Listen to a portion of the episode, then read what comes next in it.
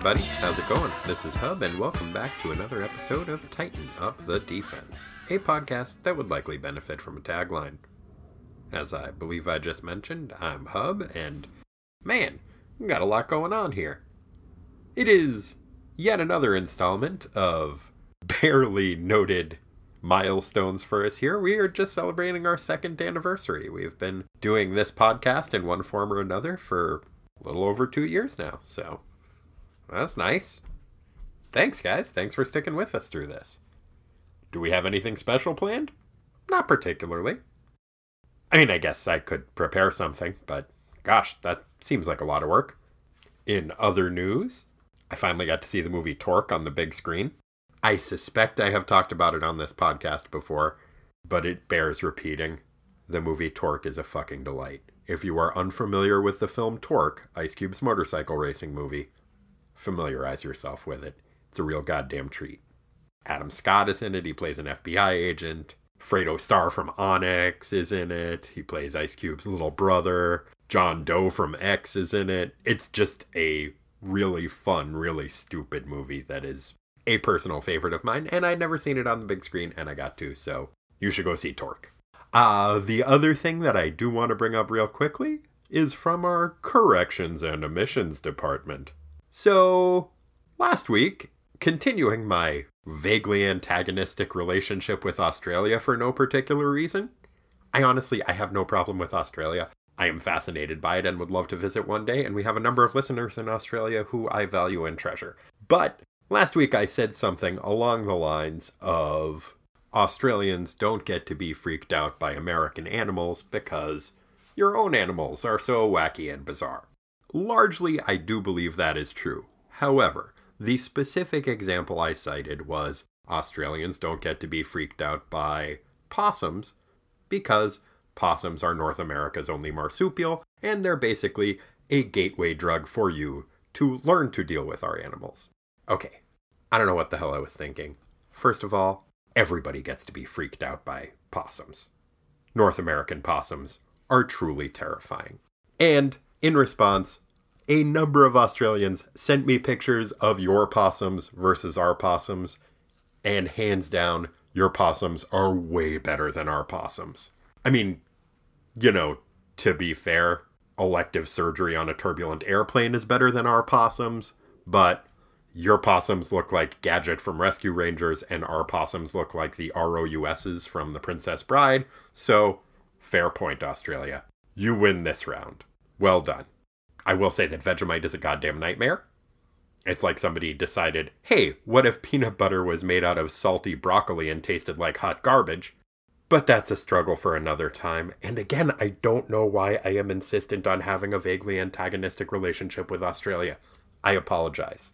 I am actually going to be featured on an Australian podcast this week. I was lucky enough to be interviewed by Lucas Brown for his wonderful podcast, The Math of You, which will be coming out as you listen to this podcast. It should have just dropped, so you should go check that out. And again, I'm sorry, Australia. You seem like a nice country. Hell, you got a whole continent. Good for you. And your possums are way better. So, there's that. Anyway, that got a lot ramblier than I was anticipating. So, without any further ado, let's ado this. Today's synopsis rhyme is submitted by Brad Reed, Doc Strange wears blue hose and the Hulk's pants are torn. Plus, Namor and Valkyrie, long pants they do scorn. The defenders hate trousers. To slacks, they say stop this. Join our heroes, drop trow, and enjoy the synopsis. Synopsis. Thanks, Brad. Defenders, number 15, September 1974. Panic Beneath the Earth. Written by Len Wein, draughted by Sal Buscema, with inks by Klaus Janson. Defensive lineup Doctor Strange, Valkyrie, The Incredible Hulk, Nighthawk, and Professor X. Nighthawk has recently joined the non team, which gives Doctor Strange an excuse to engage in his favorite pastime, delivering the latest installment in his multi part lecture series, Neat Things That I, Doctor Strange, Own.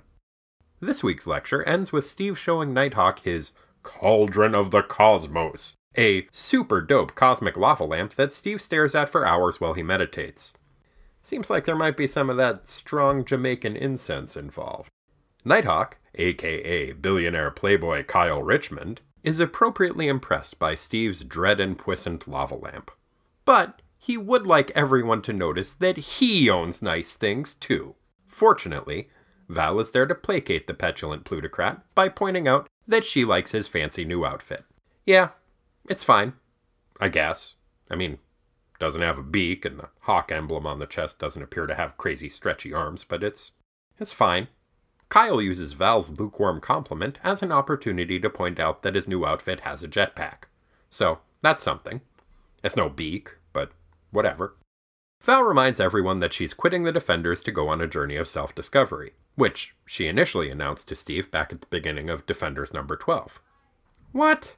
Look, in the 21 comic books featuring the Defenders we've covered so far, there have been roughly 347 resignations, and Val is the first ever to give notice, which she has now done twice. That is not how you quit the Defenders, Val. You threaten Steve, then you leap slash fly off angrily, vowing never to return. Then you show back up in the next issue. Didn't you even read the employee handbook? Her one concern about leaving the gang is this Where is she going to keep her magic flying horse, Aragorn? Wait a minute, Val. Where are you keeping him now? You're a guest in a coworker's Greenwich Village apartment. Do you have your flying horse crashing on a trundle bed? Anyway, Kyle decides that, like all problems, Valkyrie's problem can be solved by throwing money at it. Or perhaps more accurately, by telling your employee to throw your money at the problem for you. The billionaire bird enthusiast calls his apparently exasperated assistant Pennyworth and instructs him to purchase a riding academy with private stabling facilities. Man, must be nice. While the do gooding dilettante delegates dollar distributing duties, Steve appears to be practicing his conversational skills to an empty section of his den. When Valkyrie and Kyle ask the seemingly soliloquizing sorcerer what gives, he explains that he is having a chat with his old buddy, Professor Charles Xavier. Professor X is. Alright, I'm not going to explain you don't know who Professor X is. He's fucking Professor X. Steve uses his amulet to make Charlie's psychic projection visible to his cohorts. The professorial projection pleads for the Defender's assistance. It seems that some dire, world threatening shit is going down at Carlsbad Caverns, and the X Men are too busy not being popular enough in the early 70s to have new issues of their own series published right then to help out. So Charlie figured he'd appeal to the super secret superhero team that he's probably never heard of, seeing as all memory of their existence had been cleansed from the universe's memory. Makes sense. Steve agrees to meet the astrally appearing academic's corporeal form at the entrance of the caverns in question. Steve then places a magical FaceTime call to the Hulk to meet up with them, and the Defenders are off to New Mexico. Val decides to stick with the team for this adventure, seeing as how the world needs saving and all. Valkyrie, the world is always going to need saving. That's what the job is. If you quit working at McDonald's, you don't stick around just because people keep ordering burgers. Got so much to learn about quitting teams. The gang meets up with Charlie X at the cave's mouth. Seems like now would be a pretty good time for the prof to fill them in on the nature of the threat they're about to thwart, but nah, they decide to start right in on the spelunking pre exposition. Fair enough. The cave cruising quintet of costumed crime fighters are almost immediately attacked by a Cyclops. No, not that Cyclops. As I said, he's busy. The Cyclops that attacks our spelunking super team is a giant one eyed orange monster. Oddly, our heroes' respective powers seem to have no effect on the depth perception deficient demon. Hmm. Charlie tells the defenders to chill out for a second. He's got this. The mutant mentoring Marvel concentrates, does that thing where he massages his temples to show that he's using his brain powers, and suddenly, the Cyclops disappears. Well, that means that the monster was only an illusion. Wait a minute. An illusion creator who is attacking Professor X? Oh shit. That means. Yup, crappy old X Men villain, the Mastermind, is behind the attack. And he's not alone. The Mastermind is joined by the rest of his 1970s bad guy buddies, the Brotherhood of Evil Mutants. The Brotherhood of Evil Mutants is a team of, well, evil mutants. The subtly named supervillain squad's current roster consists of the aforementioned illusionist asshole, the Mastermind, Unus, the Untouchable, who has some kind of force field thing, the Blob, a speedo clad gentleman of weaponized corpulence who cannot be moved, and Lorelei, a big haired blonde lady who sings a song that mesmerizes people. So, that's the Brotherhood of Evil Mutants. Oh, and there is one more guy. Magneto, the master of motherfucking magnetism. No sooner does Charlie dispel the mastermind's monstrous illusions than Magneto sends out a mental blast that knocks all of the defenders unconscious. With magnets, I, I guess. When our heroes regain consciousness, they find themselves trapped motionless in a magnetic field. Hmm. Heroes motionless and at the mercy of their supervillain foe? Why, that can only mean it's exposition time. The malevolent master of magnetism addresses his captive audience and launches into a flashback about how he spent his summer vacation. Turns out that a little while ago, Magneto had a scuffle with the Avengers that didn't go so great for him. The Vision judo chopped him, and then the Earth's mightiest heroes jammed him into a magic snow globe, which they stuffed into the Earth's molten core, where I guess magnets don't work or something. But then a comet passed by, which fucked with the Earth's magnetism for a second, and then magnets did work at the center of the Earth. Oh no! Magneto busted out of his terrarium prison and started tunneling up to freedom. On his way to the surface, the ascending archfiend happened to stumble across the ruins of an ancient civilization. So, naturally, he went to their library, learned their language, read all of the books on world conquering. Finally, he stumbled across a book about how to make your own omnipotent super mutant to crush the human fools on the surface. Keen. Libraries are the best! Having found the information he needed to show us human scum what's what, the diabolical Dewey Decimal System decipherer headed up to the surface and put the Brotherhood of Evil Mutants back together. Which we don't really get much of a montage for, which is a shame, because I like to picture Unus working in the lounge of a Ramada Inn playing with Murph and the Magic Tones, and then Magneto shows up and tells him to hop in the Magnet Mobile because he's putting the evil band back together. Ah well. Maybe next time Magneto gets stuck in a snow globe at the Earth's core. A boy can dream. Anyway, once the exposition part is over, it's traditionally time for the supervillains to go into the other room for no apparent reason so that the heroes have a chance to escape. So that's just what Magneto and the Brotherhood do. Leaving the dumbest member of the team to stand guard and be outsmarted by the heroes is also an option, but between the Blob and Unus, it's kinda tough to pick who's the dumbest. So just to be safe, they all leave the room. Good call. Once their captors have left, the gang stumbles upon a plan to escape the magnetic field that imprisons them. And boy, oh boy, is it some nonsensical bullshit. See, since mental energy is essentially electrical in nature, if all of the gang concentrates real, real hard, then Charlie X can turn their thoughts into lightning, which can electrically demagnet the magnets that are holding them in place. Of course! So, by that logic, Black Lightning is the world's most powerful telepath. And a master of magnetism. Cool. Once the defenders have successfully bullshit nonsense their way out of stasis, they pair off against the Brotherhood opponents. Hulk attacks the Blob. At first, it doesn't go well, but then he trips him and beats him up. Hooray! Val attacks Unus. At first, it doesn't go well, but then Unus lets up his force field for a second and Val beats him up. Hooray! Steve attacks Mastermind. At first, it doesn't go well, but then Steve makes his own illusions, which distracts Mastermind, and Steve uses magic to beat him up. Hooray! Lorelei croons her creepy tune to immobilize Nighthawk and Charlie X, but Charlie manages to fight off sonic control long enough to flip a switch on Nighthawk's jetpack, which propels the befuddled billionaire bird boy into Lorelei, knocking her out. Hooray! Things seem to be going pretty good for the good guys, but then there is a brilliant flash of light, and Magneto yells, Hey, shut up, dummies! That super mutant I learned how to make at the abandoned library I found in the cave is ready now, and you're all fucked!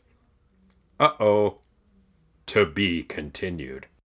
Man, for a second, I gotta admit, I thought it was a little implausible that Magneto was, in the course of a few weeks, able to become literate enough in a completely alien language that he could follow complex scientific formulas and use them to complete theoretical experiments.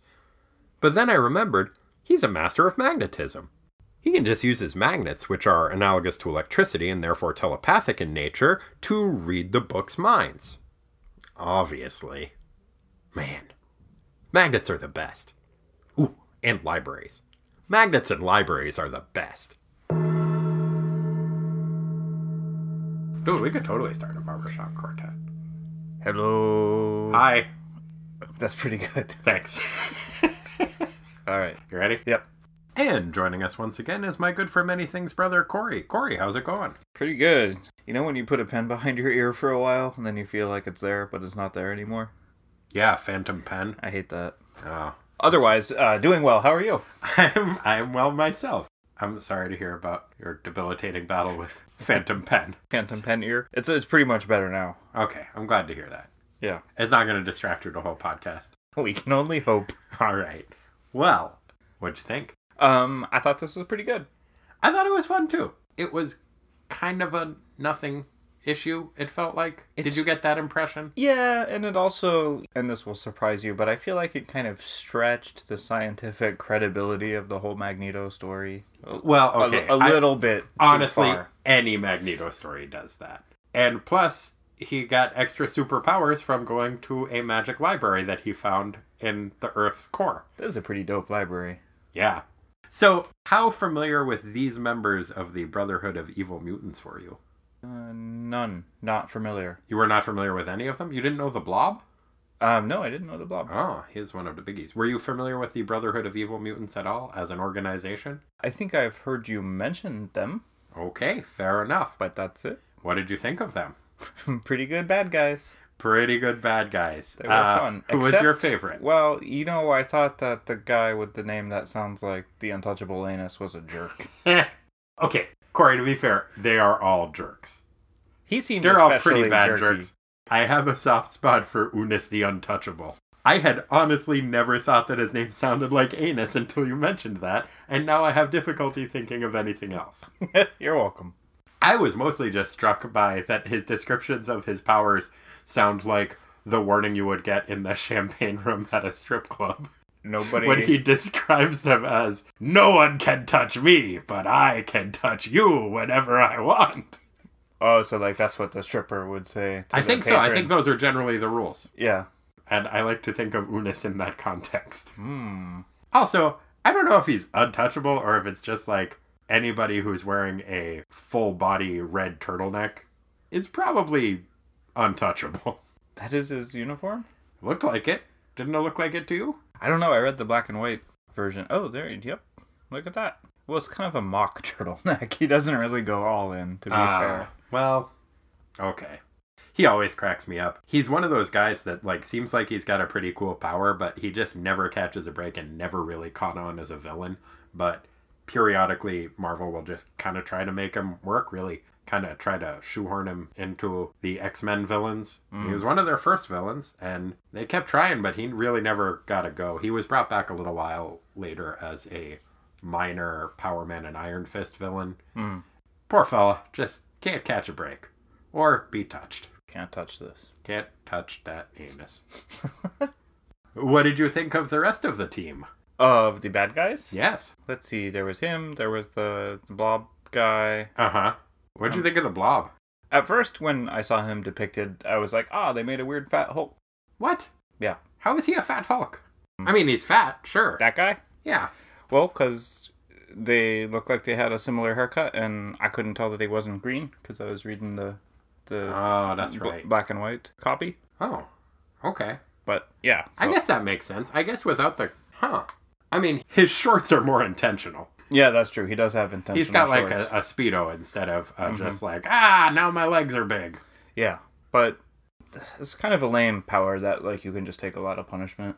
I think. And the whole idea behind him is that he's unmovable. And yeah, it's one of those powers that, like, he is sometimes portrayed as being very, very powerful in that regard. And sometimes he's just a real fat dude. hmm What I liked about this issue is it really seemed to be hearkening to his days. Part of his origin is he had used to work in a carnival. And I liked that. And I like that they seemed to be still hanging on to that at this point by him calling everybody Rube, which was is, is a carny was up with worker thing. Okay. So I really like the phrase "Hey Rube," Mhm. and it was what you would say if and when you were a carnival worker, like traditionally, like back in the twenties, and I think even before that was when it started. If a fight broke out between you and a local, you would say "Hey Rube," and that would be a rallying call. That was like the code word that all of your fellow carnival workers would come to your aid and assist you in a fight. Um, and the fights actually became known as Hey Rubes. But The reason that you would say "Hey Rube" is you would be talking about the person who you were fighting, and you would call them a Rube, which is short, I believe, for rustic Reuben. Like just as Like a, general name. country bumpkin. Yeah, uh, he was a real rustic Reuben. Whoa, that's a Isn't that fun? that is a kind of fun alliteration there. Yeah. Um, and I think that's a fun thing to, to call somebody. And I also like the idea that the carnies were calling the locals in towns that they were like, these unsophisticated pugs, unlike us, erudite, urbane carnival workers. Entertainers. Quite. They're in showbiz. Yeah. All right. But yeah, I thought that was fun, and that actually made me like the blob better. Hmm. That he was, you know, using he was in carny talk. What That's was his fun. job at the carnival? Just being. I think he was like the like probably dude. yeah he was the big guy. The big Everybody, guy. come see the big guy. Hey. He's fat. His shorts are intentional. Step Hmm. right up. Just one thin dime, one tenth of a dollar. Step right up, folks. One thin dime. One tenth of a dollar. That's all it takes to see this big guy. He's awfully big, and his shorts are quite intentional. It sounds like that's an old timey money though. So like today, how That much? would probably be a hundred dollars. Whoa, that's too much to see a Corey, big guy. he's very big, and he means those shorts all the way. It's not my thing. Hey, Rube. Um, yeah, so that leaves us with Mastermind, the master of illusion. What'd you think of him? I thought he was a real jerk. He is a real jerk. He is canonically, even within the supervillain community, he is a real jerk and super creepy. And I hate him. Me too. That said, he and we'll get to this later. Does have a bit of dialogue that I appreciated. That is fair, and I suspect we may discuss his outfit later. But that outfit did remind me of something that strikes me incongruous about him given his power set. He's a master of illusion, yes? He can create any illusion. They're very powerful and they're very convincing, right? Sure. Why the fuck is he an Uggo? Because he is a total Uggo. And so he could illusionize Yeah, why himself. not? Why to not be a pretty, pretty man? to- that's a fair question. Thank you. Uh, what did you think of Lorelei? Ooh.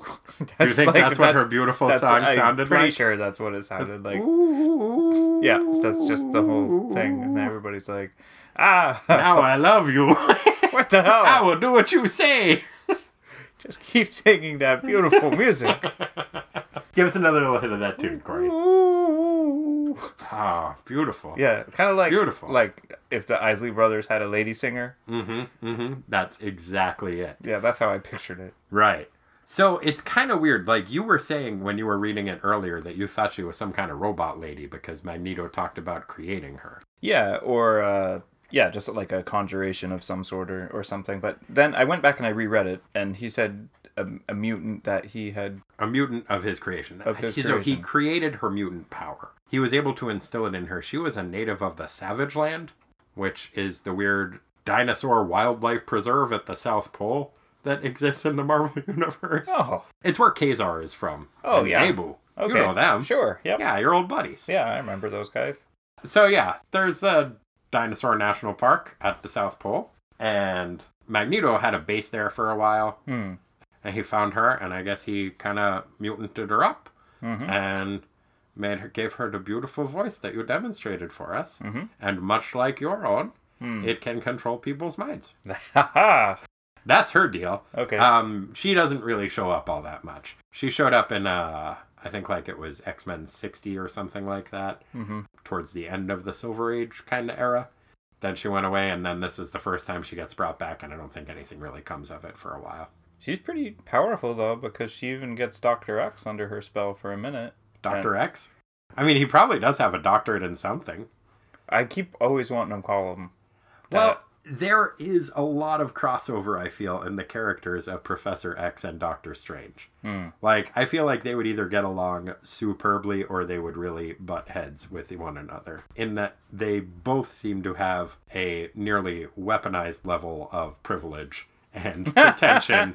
and I feel like they could have an epic battle of being bad with people but thinking that they're good with people. Oh yeah, I'm much more familiar with with Steve on, Sure. on that. I read a fair amount of X Men comics as a kid, so I think a, a lot of that kind of washed over me. It's like, yeah, he's a badass dude, so yep, they, t- they say he's a good guy, so runs he should. I, I feel like Professor X has quite a bit of that going on for himself. But back to Steve, dude has no sense of humor. Like, that is clearly the case always, but when Nighthawk is making his little jokes, first of all, there's a new defender showing up, so the rest of the defenders are getting installment 19 in the multi part lecture series of Cool Stuff That I Own by Yep. Doctor Strange. Yep. And so he shows them the vortex that he keeps where he likes to chill. Mhm. And Nighthawk, who I kind of liked this little aside, was like, "Oh, cool. Where do you, where do you keep the pool table?" Mhm. And Steve's just like, "I'm afraid I don't have a pool table. I do have this magical vortex that I just showed you." Mhm. And Nighthawk's like, "Yeah, I was I was joking. Was Sorry, just kidding, it wasn't man." wasn't a good Yeah. joke. My bad." I think they cut the panel where Steve then responds by saying, "Oh, jokes! I like jokes! Ha ha ha ha ha! Very funny, Kyle." Yeah. I got, yep. But I, I did think that was a fairly fun reaction. I liked Val saying, You're just upset that nobody's complimented you on your nice new outfit yet. Mm-hmm. good for Val. Yep. Although what's not good for Val, Hmm. she is often, in the past few issues, making the claim and the assumption that Dragonfang can slice through anything. Mm-hmm. Once again in this issue, there's a couple of things that she tries to slice through that immediately are like, oh no, can't slice through that, can't slice through that. Mhm. She has sliced through one thing with that sword. it is a Steamroller. steamroller. Yeah. Everything else she has tried to slice through has failed, and yet she is sticking with the assertion that it is a magic blade that can slice through anything. I would too if I cut a steamroller in half, though. Yeah, maybe it's only for cutting steamrollers in half. Well, so what is this issue? Illusion she couldn't cut, and She couldn't uh, cut the illusion, Unus. and she couldn't cut Unus. There, I said it the right way. Good job, Corey. I'm very proud of you. Uh huh. Yeah, which, I mean, there are good reasons why she couldn't cut through those things, but still, I feel like they have not done a good job establishing the sword's prowess in that it is now the fourth issue, I believe, that it has appeared in, and there is one thing that it has sliced through, and like five things that it has failed to slice through. Wonder if she'll bring that up with Doctor Strange later. Just be like, uh, Steve, Th- you got a minute? th- this sword.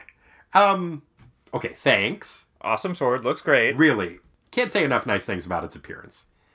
Um, you told me it could slice through anything. I maybe there was some fine print in that. Uh, but did you just sell me the steamroller slicing version? did you keep the receipt for this sword, Steve? I don't want to talk too much shit about Dragonfang. Really, it does seem like a cool sword. I like its name. I like its origin. I like that Steve just had it lying around. I wish we had seen it slice through a few more things before it started failing to slice through things. Mm-hmm. Again, somebody gives me a magic sword. I cut a steamroller in half. It's gonna take me a while before I realize it's a dud when it comes to actual combat. Okay, that's a good point. Val has a lot to learn about quitting teams. She's bad at it. She's really bad at it. Mm-hmm. I think this is like the third time when she said she was quitting, but unlike the rest of the defenders, it's not like she quits the team and then storms off and comes back the next issue. Mhm. She just says she's going to quit the team and then just keeps going on adventures with them. Things just keep happening. Yeah, but they're going to keep happening. That's what a super team is. Mm-hmm. I mean, don't get me wrong, I'm glad she's not off the team, but she's got to take some Namor lessons. Mm-hmm. I'm now picturing maybe it's because there was a Pygmalion reference in this already, but Namor doing a My Fair Lady on Valkyrie. What's a my fair lady? I keep forgetting that you don't know musicals like I know musicals. I do not find Okay. them pleasant. I'm sorry. So My Fair Lady is the rain in Spain falls mainly on the plain. He teaches a lady to not be cockney and to be a proper British lady to pass her off to win a contest. Okay. Um, it's Henry Higgins, and he trains Eliza Doolittle. Okay. And I like the idea of Namor playing the Henry Higgins role and being like, no, no, no, this is how you behave. When one quits a team, one does not give two weeks' notice. mm-hmm. One yells, Imperious Rex! and threatens the life of one's teammates and then flies away. Hmm. What if I want to come back the next issue? Oh, that's fine. Just do that. Mm-hmm. Mm-hmm. Mostly, I think it would just be him telling her to flex more and yell Imperious Rex. in in song though. I mean, he could do it in song. Don't don't get me wrong. Namor, much like yourself, has the voice of an angel. Oh. It's nice to know Yeah. we've got something in common. Well, and for those of you who are listening at home, Corey is wearing a green Speedo right now. As always, It's hot. yeah, if it feels good, do it. What do you think of this portrayal of Magneto? Um, I haven't read, you know, older comics with him featured in recent memory, Mm-hmm.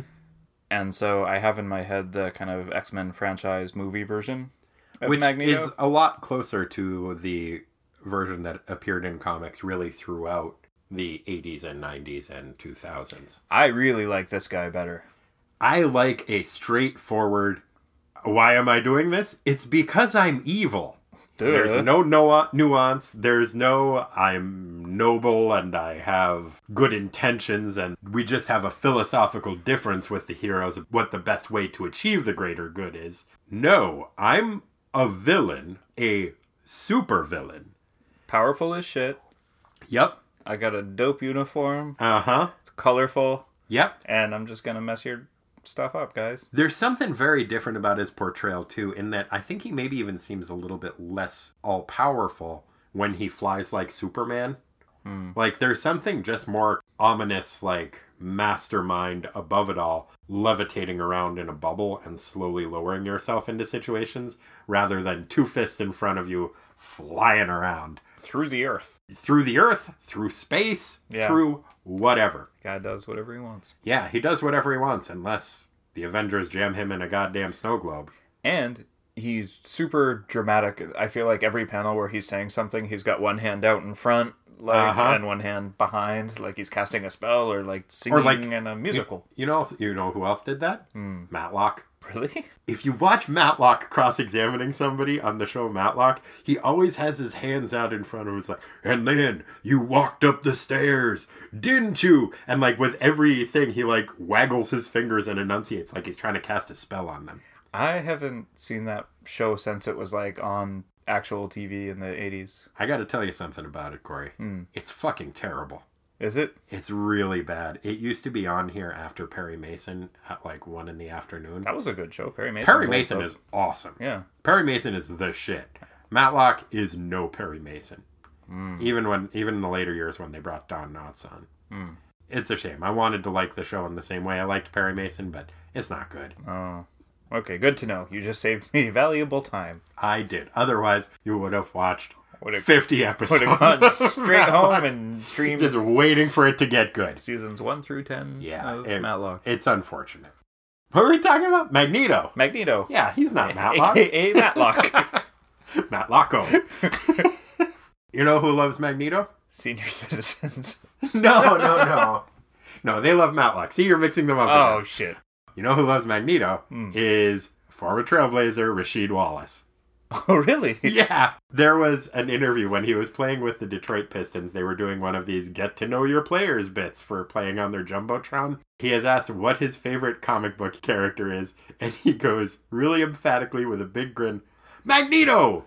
and I think there, and there's a pause, and I think the person off camera was saying, Who's Magneto? Because then he goes, He's the master of magnetism! And it's awesome, and I love Rasheed Wallace. yeah. He's all right. Uh huh.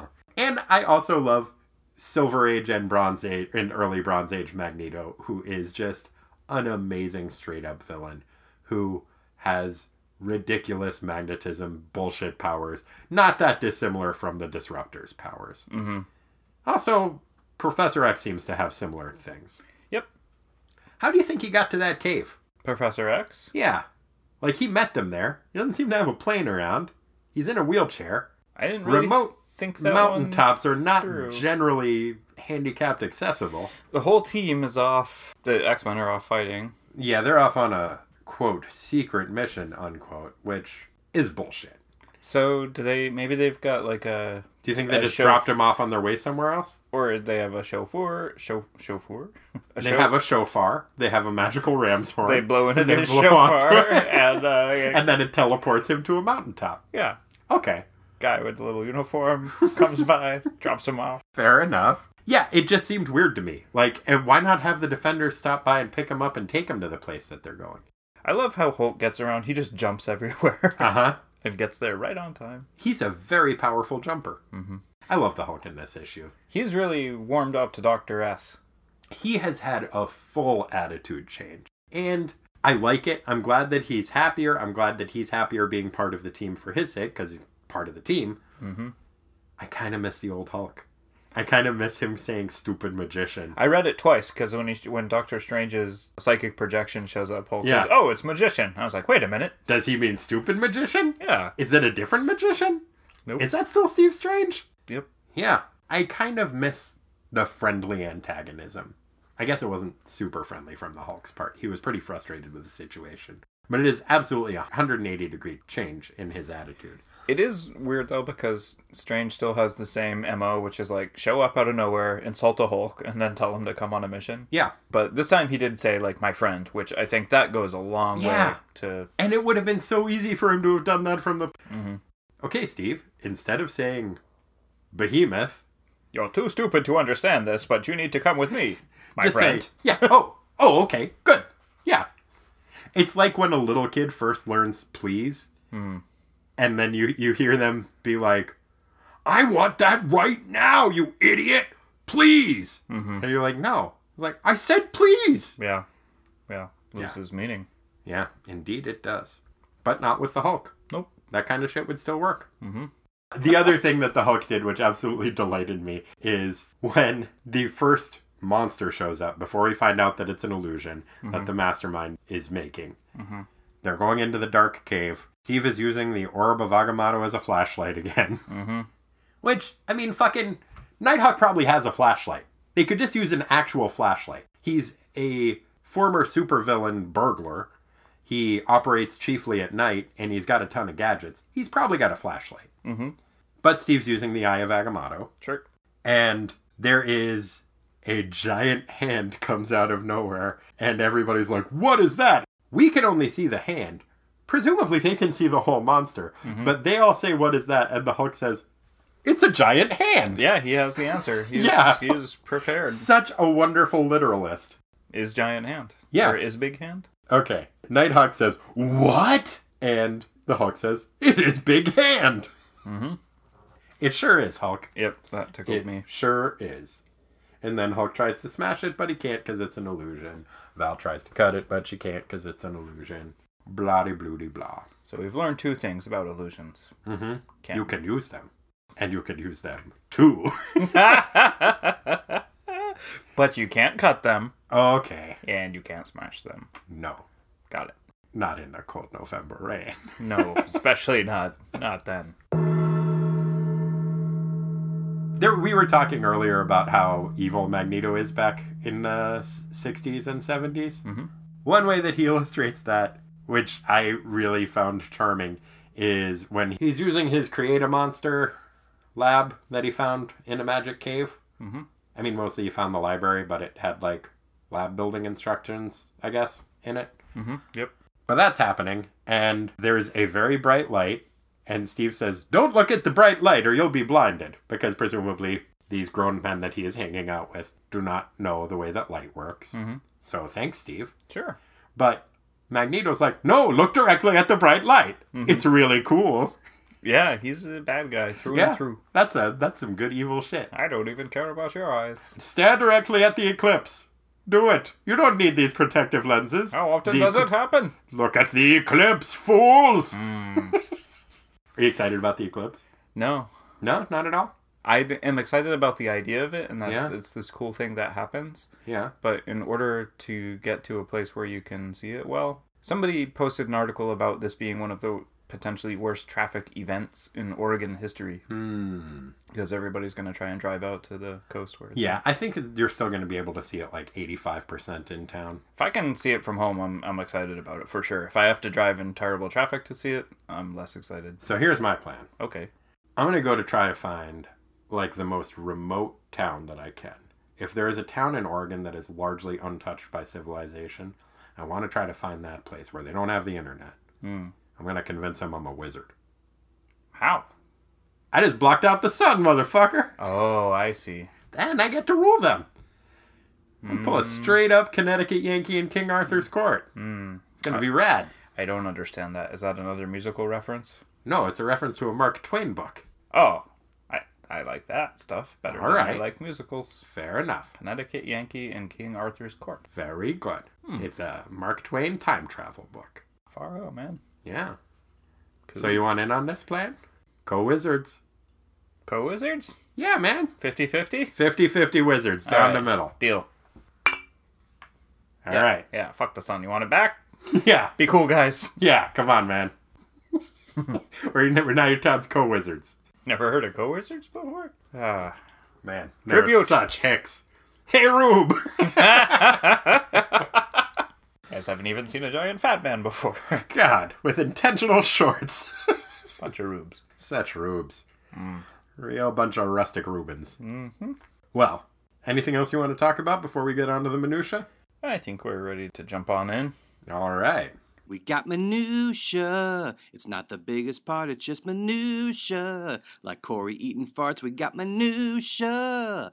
Time to sweat the small stuff. Thanks, Rick. So, what do you feel like starting with? Well, as the listeners may or may not know, depending on how you choose to edit this, you were just singing a beautiful song. It was a rendition of what Lorelei used. It was Earlier. Lorelei's cover of Cold Rick's- November Rain. No, it was Lorelei's cover of Rick's Minutia song, Rick Hansen's Minutia song, which graces our podcast each and every week. Uh, Rick, uh, Hub did you proud. Anywho, let's segue that into sounds. Okay, sound effects. What was your favorite sound effect? There were a lot of fun sounds in this book. There were some really fun sounds. I narrowed mine down to two, and they are both from a similar event and location in the comic book. Is one of them a fuddism? It could be. It's that could actually be a fudism of the word fud.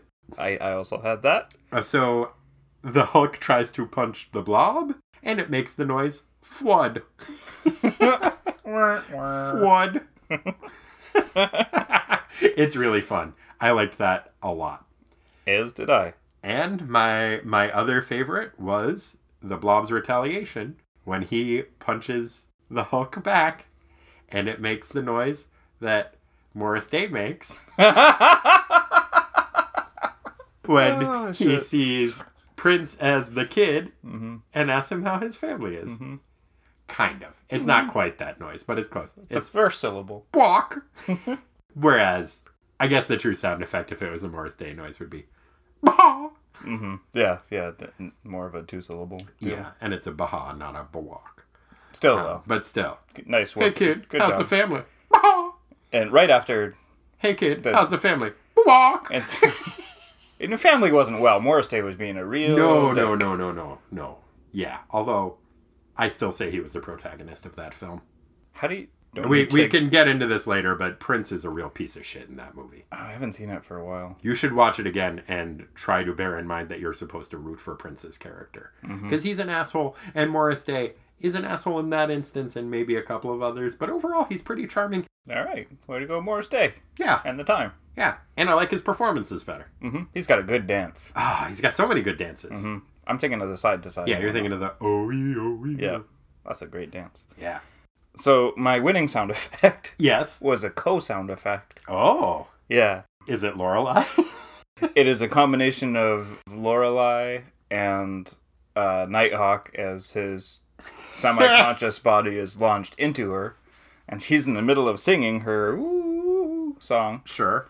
But then when he bumps into her, she goes oof. So, but but then it also makes a noise at the same time. So there's like Okay. a bunch of stuff happening. Why So don't- Walk us through it, man. okay, Okay, so you're just you you start being Lorelei. okay. Ooh. That's pretty good, It's an action-packed man. sound effect. Yeah, that is a lot of fun. Mm-hmm. Good call. Thank you. I'm still sticking with walk. Not what? Fud's fun, but walk. That's where my heart is. Okay. We got a lot to talk about in this one. Let's get it out of the way. Sartorially speaking, Oh man. So, Bad guy costumes. bad guy costumes, and a new good guy costume too. Yeah. You're not crazy about Nighthawk's costume. I like his fire shirt. Uh, not fire shirt. Um, bird. jetpack. No. The I do. I do say things real goofy sometimes, but I've never called. That's that's taking it a step far. Jetpack By- could be called a fire shirt. But okay, here's why my brain just did that. Okay. So the logo on his shirt looks like the Pontiac Firebird. Yes. Okay, got it. Thanks. So it's his Firebird shirt. I like that. I like that he still has weird little wings for a cape, kind of, that have a jetpack hidden under them. Mm-hmm. Honestly, I would like the costume a lot if it wasn't a replacement for the old costume, which was super ridiculous, which I love. It's a, it's a fine costume. It's got weird little bird feathers around his eyeballs, like he's attending a high class millionaire sex party. oh, eyes wide shut kind of Yeah. mask. Hmm. So he's got one of those that's made out of yellow feathers. That that's nice. Show up at one of those with a jetpack and a fire shirt. You'll be doing all right. Amen. um, yeah, I, I guess that's fair. It, it's honestly, like I said, it's a cool outfit. I'd like it a lot better if it wasn't replacing his old outfit, which had a fucking beak. Mm-hmm. He needs a beak. And the design that went down the arms and turned into gloves. Yeah, that was really cool and really stupid.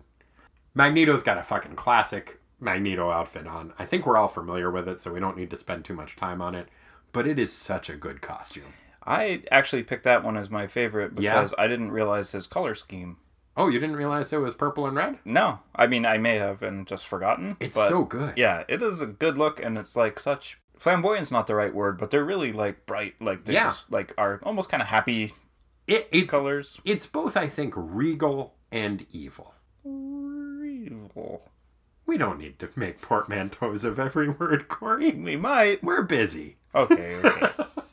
I liked Unus's uh, full body red turtleneck that cannot be touched. yeah. No, don't touch that. Um. We have the mastermind wearing a weird, like, stylized Quasimodo outfit. Mm, It's got, like, shoulder pads. It's a weird look. bad monk. Spanish Inquisition. Let's say a monk decided that he was a nobleman one day Mm. and had a sewing machine but no new material. Oh. Like if he tried to make like a viscount outfit out of his monk robes. Hmm. I think that's what the mastermind ends up with. And he doesn't have any formal training as a tailor. No, but you know what he does have? A mastery of illusions. So he could look like whatever, man. You know what I would do if I was the mastermind? What would you do? I would use an illusion to make it look like I had a uniform exactly like Magneto's. Oh. I bet Magneto would get so pissed. that would be dangerous. Yeah. Magneto would hurt you. Yeah, it'd be worth it though. Maybe so. It's a really good outfit. Yeah. Also, Lorelei has crazy hair. And weird eyes. Yeah, she has pupilless eyes, which maybe it's a Savage Land thing. I don't fucking know. But she's also got like Gary Oldman Dracula.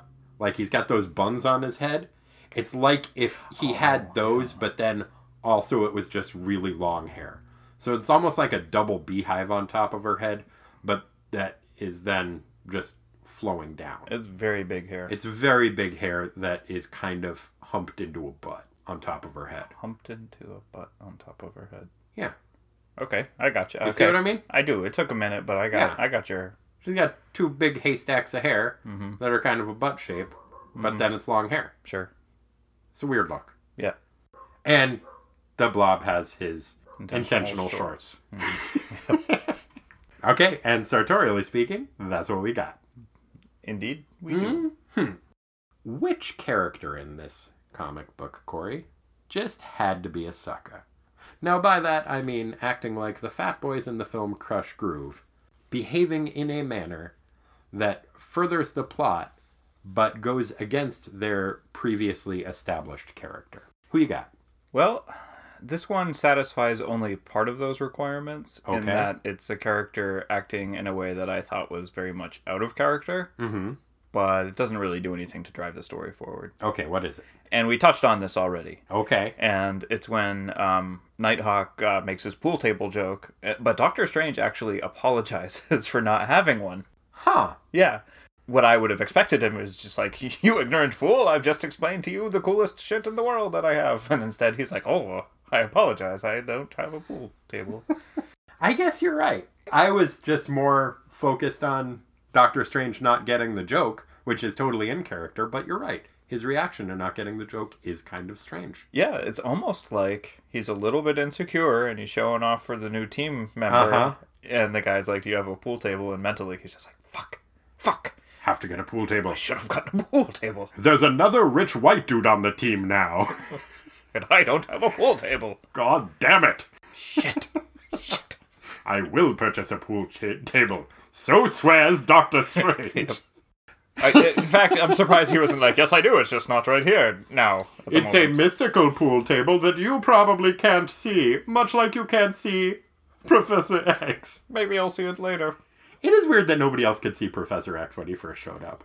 I just thought Steve was doing his thing though, like like, Like whenever Professor a X woman is wasn't talking. talking, to him. Yeah, just like, ah, people are talking. Doo doo doo. I'll Oh. just start my own conversation. There's somebody else with old money. I'll just talk to him. Professor X, how's it going? Oh, he's actually talking to me.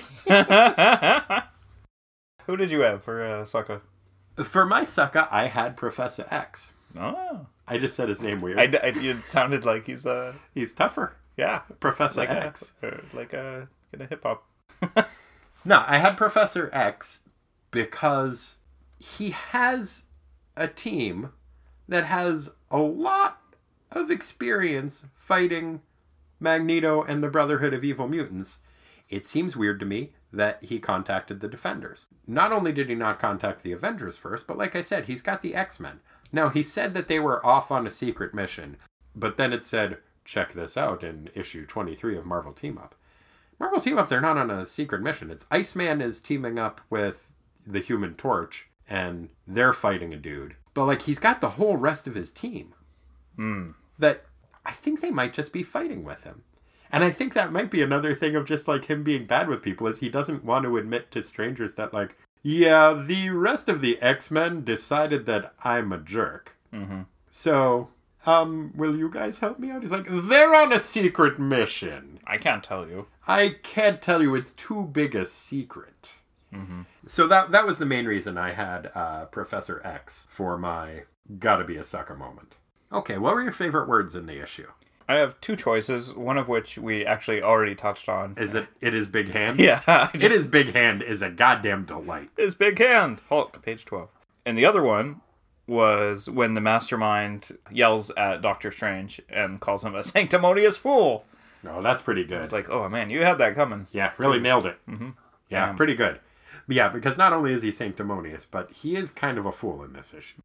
I had Professor X reacting to Magneto's story about finding the magic cave after the Avengers jammed him into a snow globe and he escaped from it and blah blah blah. Mm-hmm. Dude, the Avengers need to stop jamming people into into snow globes. It doesn't work. Bad track record. They escape. It happens with alarming regularity. But after Magneto finishes his story, Professor X's reaction to it is a fascinating story, Magneto, but for all your explanation, you have still told us nothing. And that is so true. That's a good point. And he's like, What secret did you learn in the cavern? And what is that sleeper behind you? Hmm. Dun dun dun.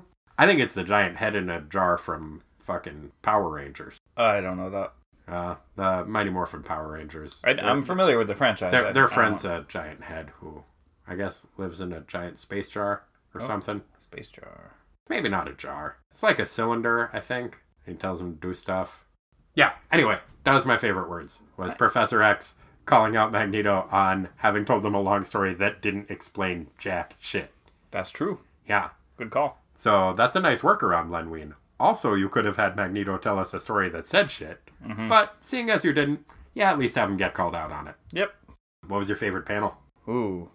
It's a toss up. I have to go between cool graphic action and action hilarity. I had an action hilarity. What was your action hilarity? It was page 31, and I called it Nighthawk Missile. Okay, that was pretty funny too. I had a different uh, action hilarity. Mine was Robo Judo Chop. Oh, that was good too. okay, so uh, what did you? Yeah, what did you name the funny one? Nighthawk Missile.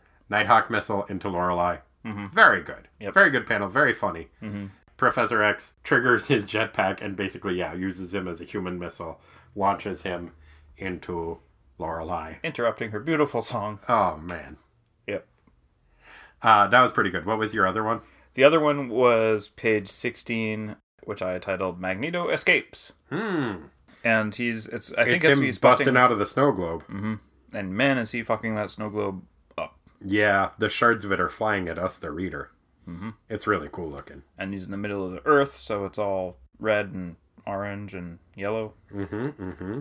Pretty dynamic. Pretty great.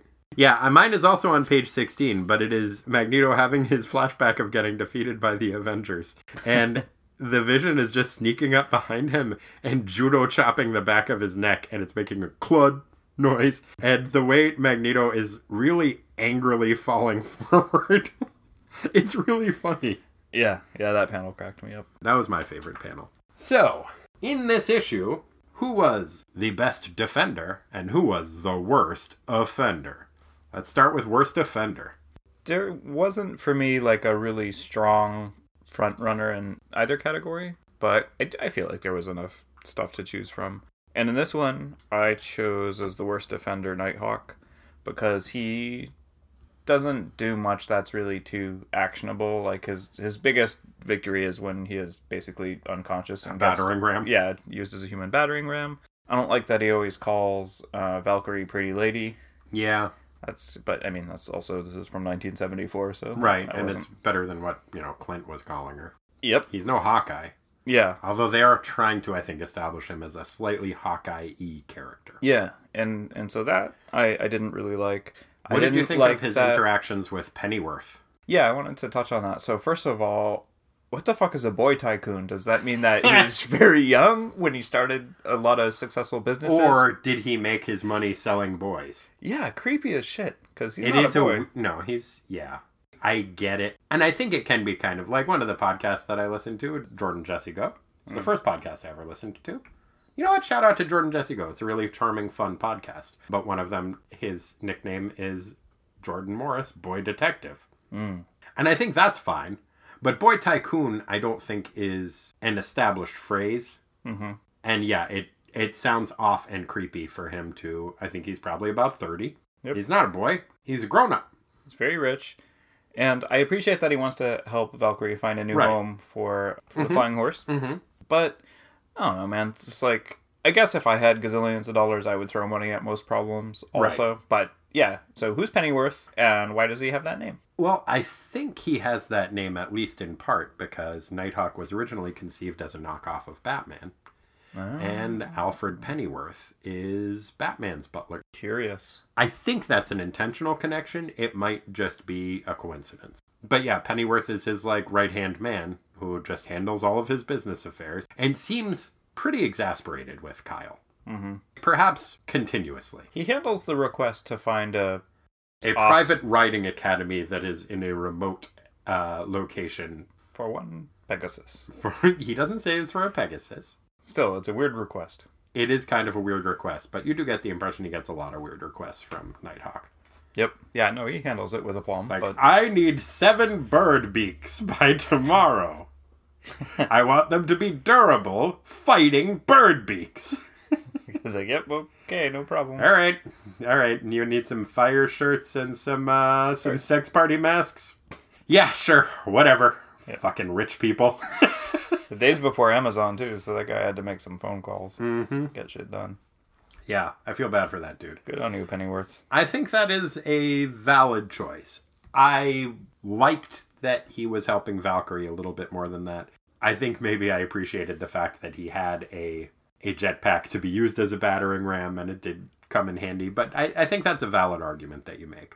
Uh, I chose Doctor Strange first for not having a sense of humor, which is well established, but mostly for the way that he fought Mastermind which was my backup for gotta be a sucker moment because he knows that the dude is fighting him using illusions but every time the dude makes an illusory monster he reacts as though oh no a monster. He summoned a monster. And to- then it's like it's probably just an illusion but i can't take that chance.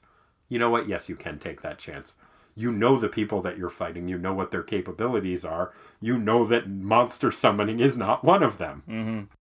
perhaps an argument could be made that well magneto seems to be able to do pretty much everything else with magnetism so maybe monster summoning is a magnetism subset skill but i think he could safely say these are not actual monsters i can probably behave as though they are illusions I wonder, though, how it works. Like, if it's like when they were having their battles with the I forget the guy's name. Let's call him the the Wizard of Weed, the the Jamaican Oh yeah, yeah, yeah, yeah, yeah.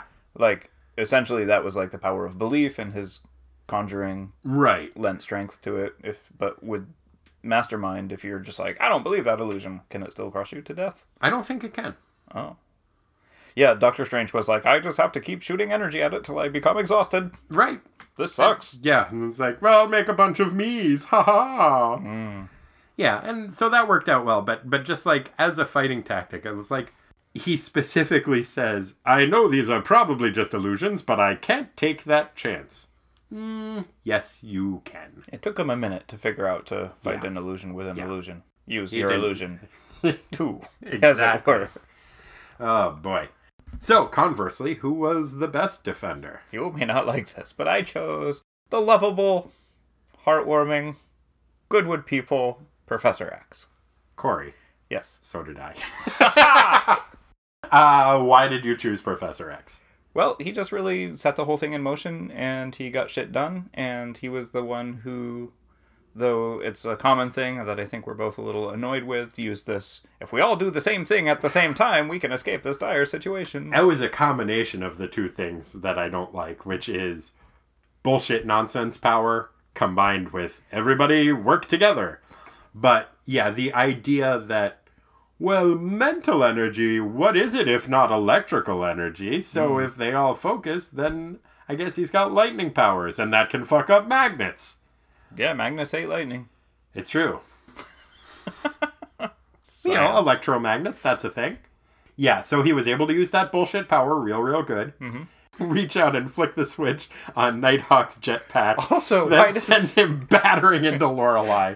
Who makes a jetpack with just like a button that anybody can hit? Like, if your friends are gonna fuck with you, I'll tell you who. Huh. Pennyworth. oh, it's the little things. yep, yep. You get your revenge where Yeah. you can. I'll just put this button here. Indeed. What could go wrong? So, this week on Long Time No See, what do you think Wong was doing when he was not featured in this book in September of 1974?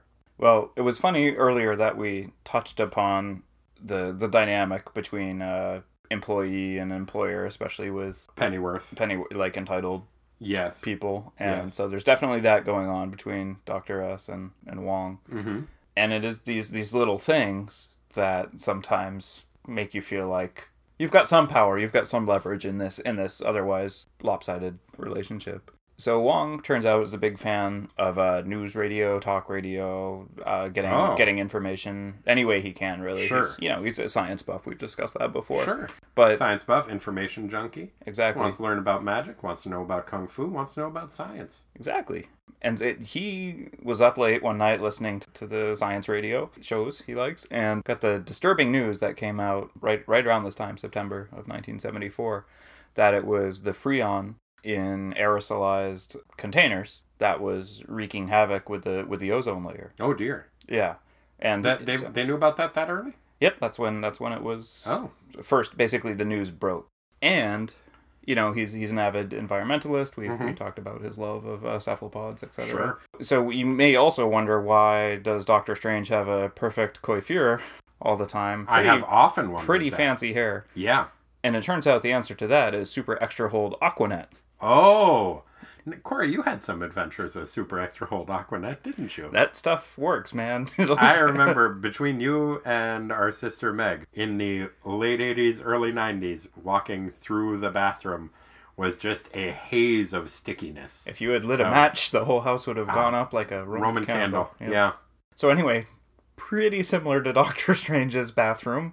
Um, you know, and Wong, among his many duties, has to clean up after the guy, which Oh, kind of sucks. And so, A, he's like, oh god, that stuff. B, it's killing the environment. Sure. So he just takes the whole the whole mess of it and disposes of it. And the next morning, Doctor Strange is like, Wong, have you seen my Aquanet Super Extra Hold? and he's like, oh, um, you know, we've replaced that, sir, with uh, this, you know, this natural uh, hempen product, which Oh. you can use. And uh, and Doctor Strange just loses his shit, and then they have a bit of a argument about it. So that was uh, that was what Wong was Wow. up to. It's unfortunate that Doctor Strange was so upset with Wong because Wong was doing a lot for Doctor Strange at the time. Mm-hmm. One of the things that Wong was doing, and it comes up in later issues, is Wong is an excellent chef. Oh yeah. He he is always cooking these elaborate feasts for Doctor Strange, which Doctor Strange likes. I don't think he fully appreciates them, but He's not a foodie. he yeah, I mean he's becoming one through Wong's influence. But Doctor Strange is always bopping around the universe. He's always fighting fucking Cthulhu monsters. Every time he fights a Cthulhu monster, he's like, Wong, do you know what I'm in the mood for? Fighting that Cthulhu monster. I'm in the mood for some eels and brown sauce. Oh, Yeah, because it reminds him of Cthulhu. okay. And so Wong's like, okay, shit, I guess I got to go to England and get that, get those eels and the brown sauce, Oh. like Doc Doc S is always yammering about. Not my personal favorite, but could be worse. I mean, at least I don't have to cook up any cephalopods for the dude, Right. um, which you know One would expect. from the Cthulhu shit. Mhm. Yeah. Yeah, calamari. So Wong has to get to England because that's the only place you can really get the ingredients. But he's been spent, so his mystical teleportation powers are not really up to snuff right now. So he decides to hitch a ride. He's seen the uh, No, he he's seen the X Men Uh-huh. flying around in their special conveyance. You know what that is? It's a blackbird. SR seventy one. Uh huh. That's a And so plane. he was like, "Oh yeah, that seems pretty quick. I'm gonna hop on one of those. I, can, I can use my my powers for that still." Sneaks on board and it's just like, "Oh shit, we're running behind schedule." So he uh, gives a little zazz, Mhm. little zing Little to the pilot, gooses him a little bit. Mhm. That pilot makes the run from New York to London, And how long? one hour and fifty four minutes, a record that stands to this date.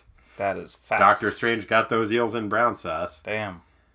Wong was able to teleport himself home once he got to England because England has like all these magic shops everywhere. Probably swung by Diagon Alley, Right. mhm. you know. Yep. But yes, uh, on September 1st of 1974, Wong hitched a ride in a Blackbird that set the record for traveling from New York to London.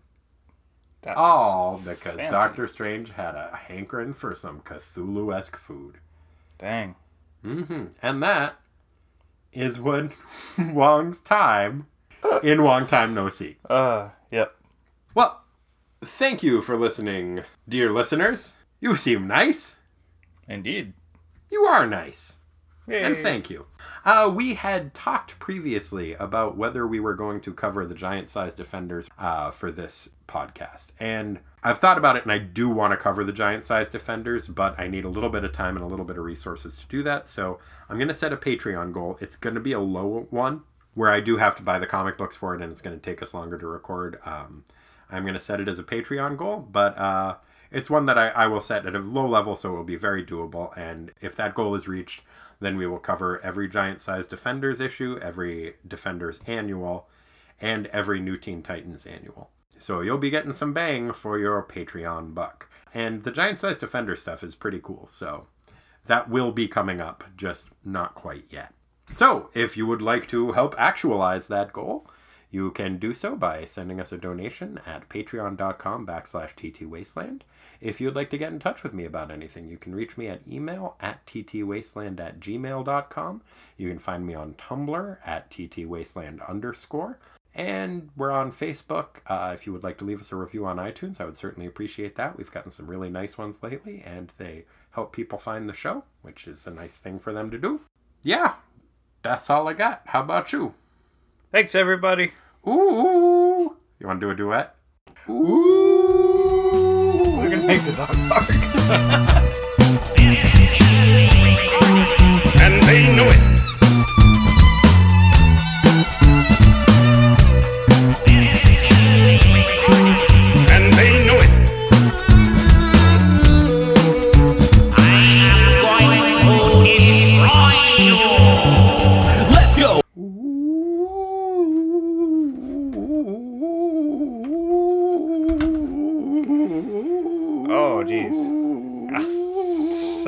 Beautiful. You have to stop.